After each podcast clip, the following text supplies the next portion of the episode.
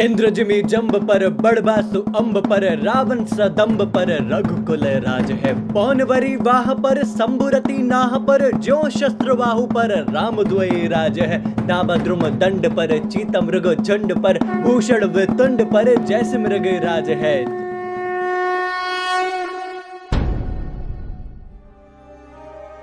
बात उस समय की है, जब सन 1627 ईस्वी में भारत आपसी कलह के कारण छोटे छोटे टुकड़ों में बटा था।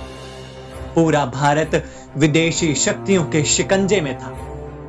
गोलकुंडा में अब्दुल शाह, दक्षिण में आदिल शाही, कुतुब शाही, निज़ाम शाही, शासकों की अत्याचारी नीतियों से चारों ओर त्राही त्राही मची थी।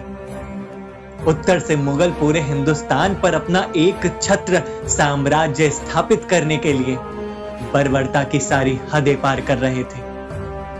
भारतवासी अपने ही देश में गुलाम बनकर जी रहे थे।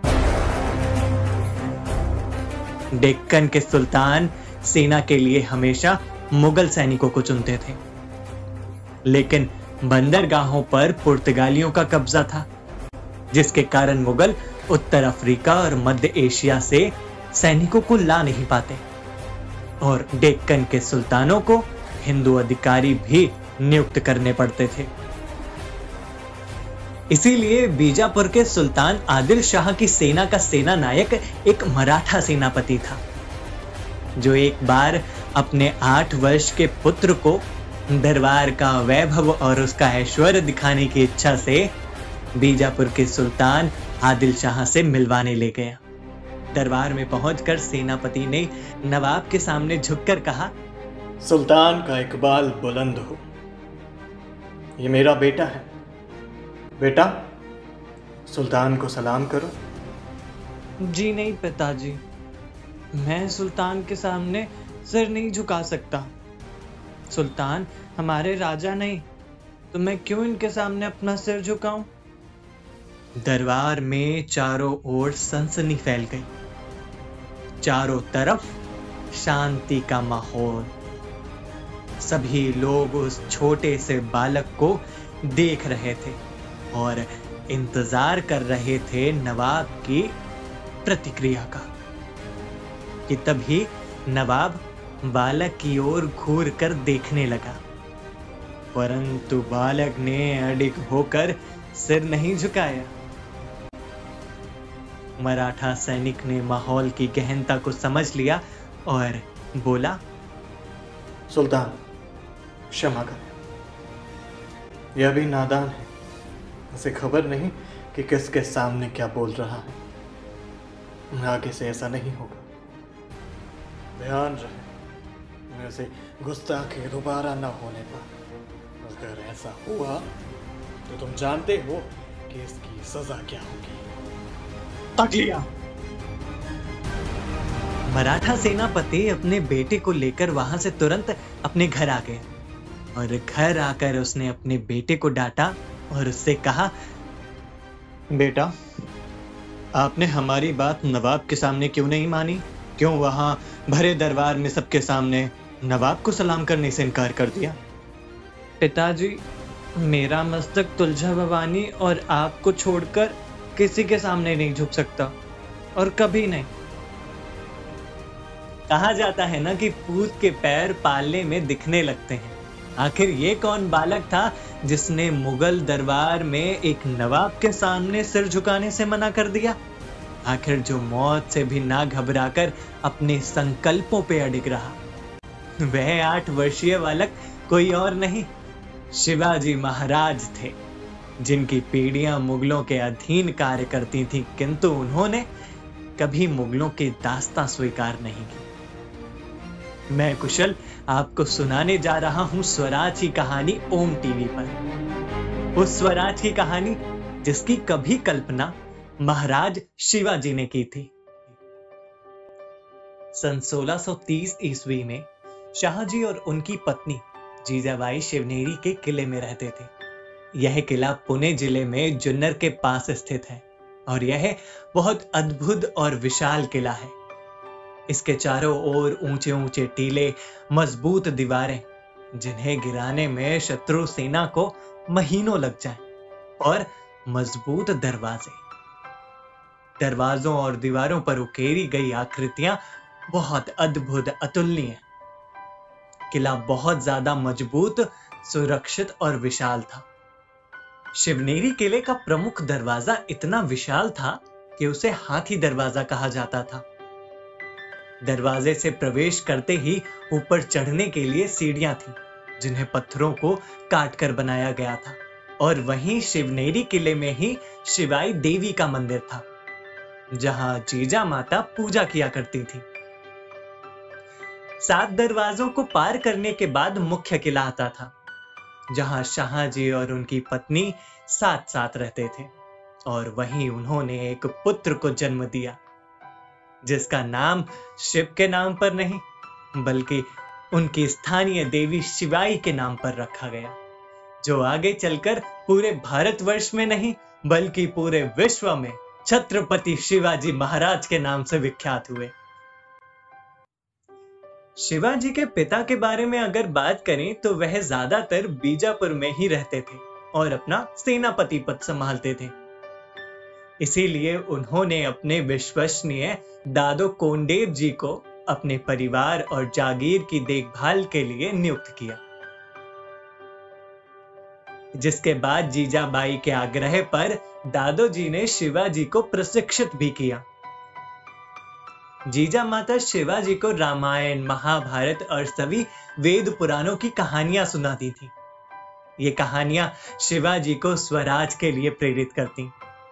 वह बाहरी देशों से आए बर्बर क्रूर मुगलों को देश से बाहर निकालना चाहते थे और हिंदुस्तान के लोगों को उनके आतंक से मुक्ति दिलाना चाहते थे। जीजा माता शिवाजी को एक महान न्याय प्रिय शासक बनाने की शिक्षा के साथ साथ उन्हें अनुशासित जीवन जीने के गुण भी सिखाती थी।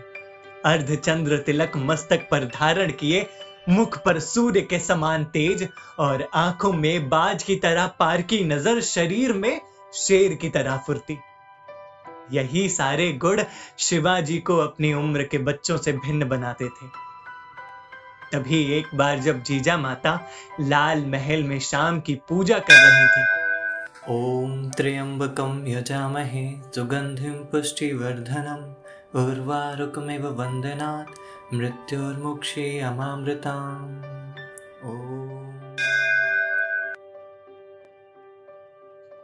यह वही लाल महल था जो शिवनेरी किले के बाद बाल शिवाजी और माता जीजाबाई के रहने के लिए पुणे में ही बनवाया गया था कि तभी उन्हें तलवारों के टकराने की आवाज़ सुनाई दी। शिवा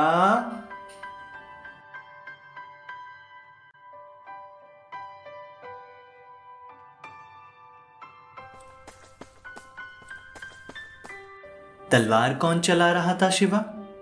यह तो पूजा का समय है।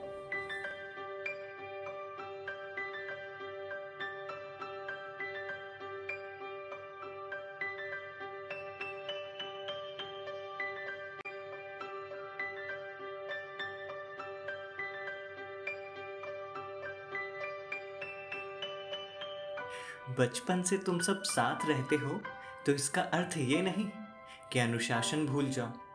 और शिवा, तुम भी। कभी भी तलवार चलाने लगते हो? इतना भी ध्यान नहीं रहा कि पूजा पाठ के समय शस्त्रों का त्याग कर देना चाहिए।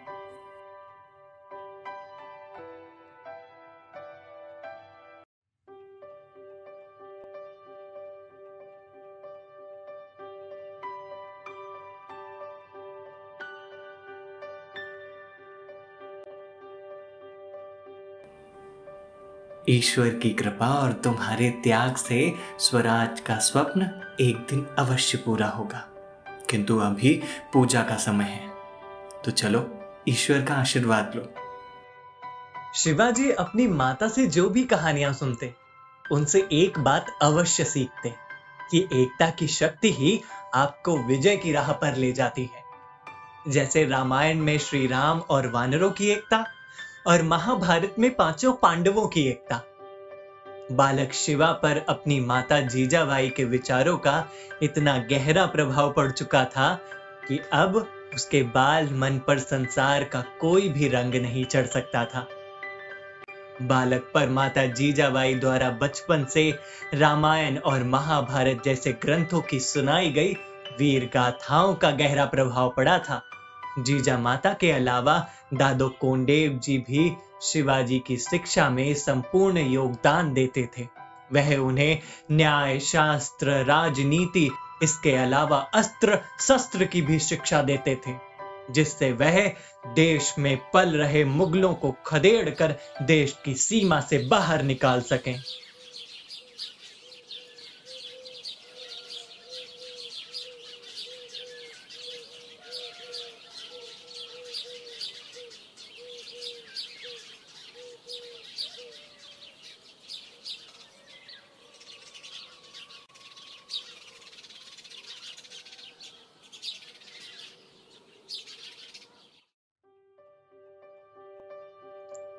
वैसे तो पिता के दायित्वों का भार पुत्र ही संभालता है। तो सभी को यही लगता था कि शिवाजी भी बड़े होकर अपने पिता के जैसे आदिल शाह की सेना के सेना नायक बनेंगे। लेकिन विधि के विधान में कुछ और ही लिखा था। शिवाजी बचपन में ही अपने गरीब मावलों के बेटों के साथ खेलते थे। उनके घर जाते, जहाँ पर उनके घर पर उनकी प्याज और रोटी बड़े चाव से खाते। वह बचपन में ही अपने मावले मित्रों के साथ तोते, कोयल, शेर, हाथी, ना जाने कितने पशु पक्षियों की आवाज़ निकालना सीख गए थे। छोटी सी बाल अवस्था में शिवाजी अपने मित्रों के साथ मिलकर मिट्टी के किले बनाते और उन किलों की घेराबंदी करने जैसे खेल खेला करते थे। शिवाजी महाराज जैसे जैसे बड़े होते गए, वैसे वैसे उन्होंने हिंदू और मराठा साम्राज्य को आगे बढ़ाने की जिम्मेदारियाँ भी ली। और इन्हीं जिम्मेदारियों के साथ शिवाजी की शक्ति और बुद्धिमानी भी बढ़ने लगी, जिसके बाद पंद्रह साल की छोटी उम्र में शिवाजी ने किलों को जीतने की तैयारियाँ शुरू कर दी। बात है सन 1646 ईस्वी की। जब भारत में किसी भी हिंदू शासक का कोई अपना स्वतंत्र राज्य नहीं था। और इसे स्थापित करना मानो असंभव। लेकिन इस असंभव कार्य को शिवाजी ने संभव कर दिखाया। दरअसल उस समय अपना स्वतंत्र राज्य स्थापित करने के लिए तीन चीज़ों का होना बहुत आवश्यक था। पहला, स्वतंत्र राज्य शक्तिशाली राज्यों से दूर हो।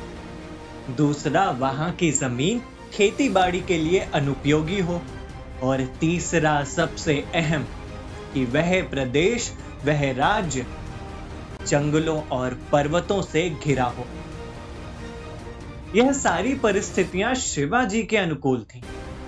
किसे खबर थी कि शिवाजी जो कार्य अपने बचपन में कर रहे हैं, यह बड़े होने पर उन्हें स्वराज की तरफ़ ले जाएँगे।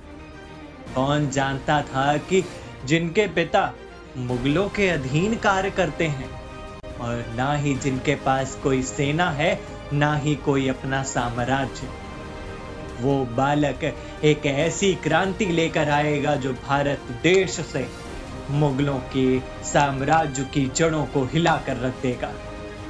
शिवाजी ने अकेले ही अपने कुछ गिने चुने मावले मित्रों के साथ स्वराज की यात्रा शुरू कर दी। उन्होंने ठान लिया था कि देश को बाहरी हुकूमतों से आज़ाद करा कर रहेंगे। शिवाजी के मित्र स्थानीय गरीब किसान मामलों के बेटे थे, जिन्हें समाज की तरफ़ से कोई सम्मान नहीं मिलता। उन्होंने उन्हें सम्मान दिलाने के साथ साथ उनकी मदद से एक सेना भी तैयार की। शिवाजी ने बचपन से ही अपने मित्रों के बीच कोई भेदभाव नहीं रखा। सदैव सभी को एक माना। शिवाजी के यह मित्र गरीब तो थे, किंतु उनका बाहुबल और देश प्रेम की श्रद्धा अतुलनीय थी। उन्होंने शिवाजी को अपना प्रतिनिधि मान लिया था और वह उनके लिए एक इशारे पर अपनी जान की बाजी लगाने के लिए तैयार थे।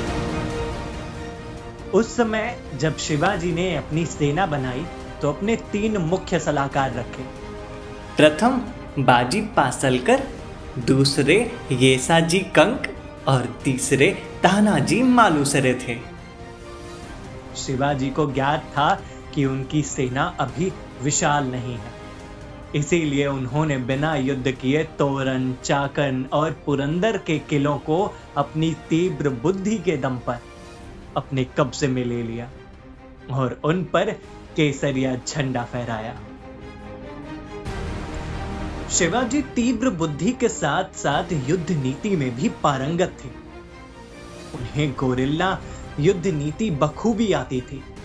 गोरिल्ला युद्ध एक प्रकार का छापेमार युद्ध है। इस युद्ध में अर्ध सैनिकों की टुकड़ी शत्रु सेना के पीछे से आक्रमण करती है। जिससे शत्रु सेना को कम सेना के साथ हराया जा सकता था। बचपन में सीखी गई पशु पक्षियों की आवाज़ें उन्हें युद्ध के दौरान एक दूसरे के पास संदेश पहुँचाने के काम आती थी। एवं उन्हें स्थानीय जंगल और पहाड़ों की भी पूरी जानकारी थी, जिससे शत्रु सेना से जीतने में आसानी होती थी। सन 1655 में इन्हीं युद्ध कलाओं के दम पर शिवाजी ने कोंडाना थाने, कल्याण और भिवंडी जैसे किलों को मुल्ला अहमद से जीतकर मराठा साम्राज्य में शामिल कर लिया था। शिवाजी की जीत ने आदिल शाह के साम्राज्य में हड़कंप मचा दिया, जिससे परेशान होकर आदिल शाह ने उन्हें रोकने के लिए एक चाल चली।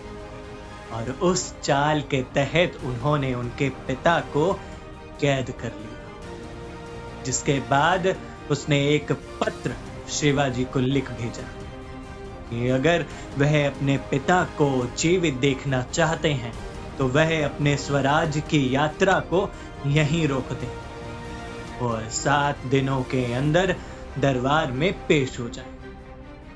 यह परिस्थितियाँ शिवाजी के लिए बहुत दुविधाजनक थी। वह उस दोहराए पर आकर खड़े हो गए थे, जहाँ एक तरफ़ स्वराज था और दूसरी तरफ़ उनके पिता। तो आखिर क्या चुना शिवाजी महाराज? ने यह हम जानेंगे हमारे अगले एपिसोड में। यदि आपको हमारी यह कहानियाँ पसंद आई हो तो डाउनलोड करना ना भूलें ओम टीवी ऐप। जो कि आईओएस और प्ले स्टोर पर भी उपलब्ध है।